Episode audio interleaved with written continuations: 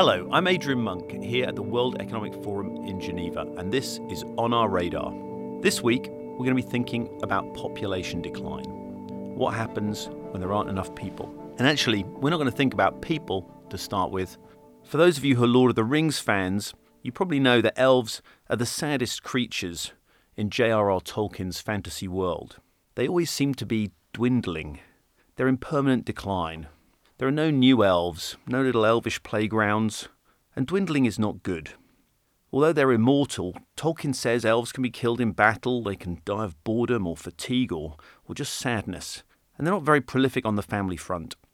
Human beings aren't immortal. We actually die of all sorts of things, and the very oldest of us have yet to make it into the 120s.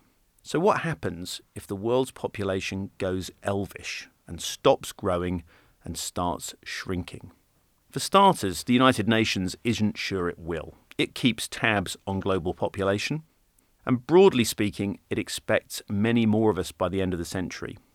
But there is a but. It says fertility levels consistently half a child below the median variant would lead to a population of 8.7 billion by mid century and 7.3 billion by 2100.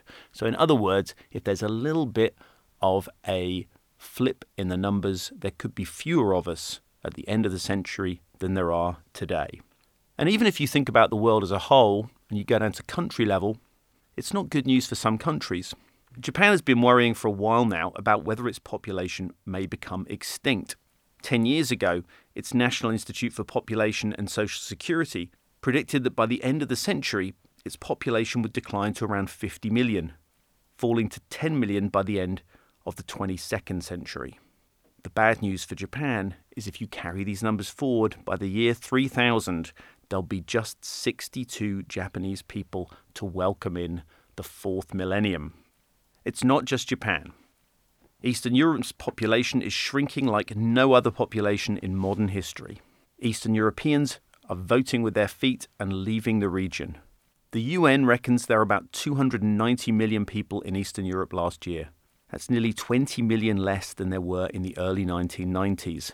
That's like the population of Holland disappearing from the region. That's around 6%, give or take. Now, what does that mean for economies when people leave? Isn't there more to go around? That's one argument. Actually, what it means is you're losing one of the big inputs into productivity, which is labour.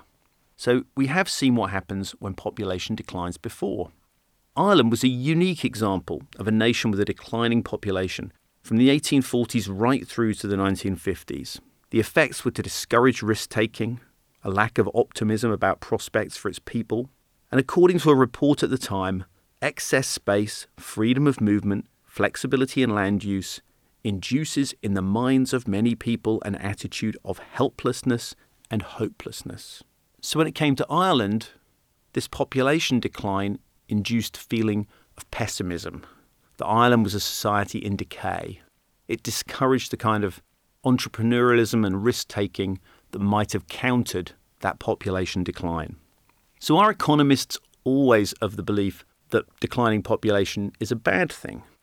Back in the late 1930s, John Maynard Keynes was not as pessimistic about the economic prospects for a declining or stationary population as many people are today. With a stationary population, he said, will be absolutely dependent for the maintenance of prosperity and peace on policies of increasing consumption through a more equal distribution of incomes and forcing down the rate of interest so as to make profitable a substantial change in the length of the period of production. What Keynes is saying is basically we need more redistributive policies if we have a declining population. At the moment, we see people talking about the idea of a universal basic income and spreading the benefits of globalization and market capitalism more widely. This is a very smart way of dealing with a declining and stationary population, says Keynes. It's not just Keynes. At the University of Oxford, some of the demographers and economists are looking at the problem of population decline. They say defining optimum population for modern societies is difficult, if not impossible. But smaller population size has social, economic, and environmental advantages, and it may be forced on us as a requirement for our survival if the ultimate feedbacks from our growth arising from climate change come to pass. There might, in fact, be something to said for population decline after all. In Japan, women are being empowered as the country looks to make up its demographic deficit. Decades of discrimination are being reversed as it tries to integrate women into its economy. And when we look at the current remedies for population decline, the most frequently proposed matches up the demographic needs with people searching for a better standard of living, international migration. European countries, for example, can supplement their declining populations with new arrivals. Economically, this makes a lot of sense. The OECD, the IMF, many, many economists will tell you that actually migration is a net economic benefit.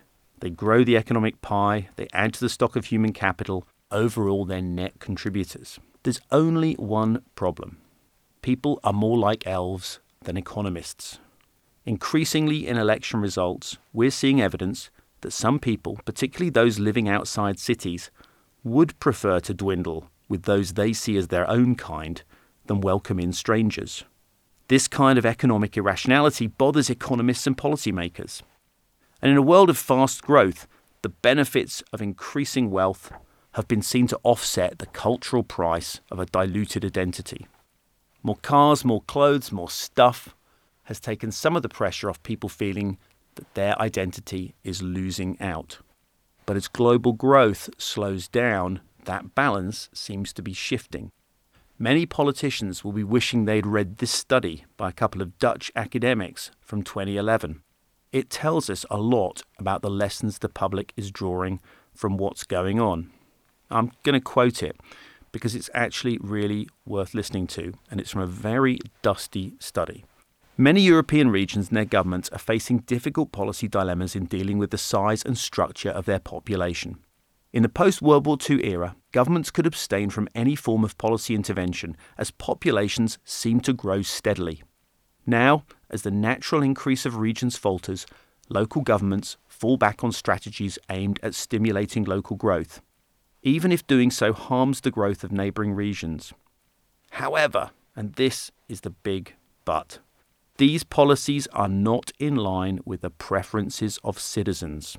There's only weak support for policy initiatives aimed at increasing the population at local and national levels, this is particularly true for policies intended to encourage international migration. Our study suggests that people are well aware of the potential economic disadvantages of population decline, but they can also see the potential non material benefits of population reductions. In other words, in a low growth world, people would rather dwindle with people they see as their own than accept help from others.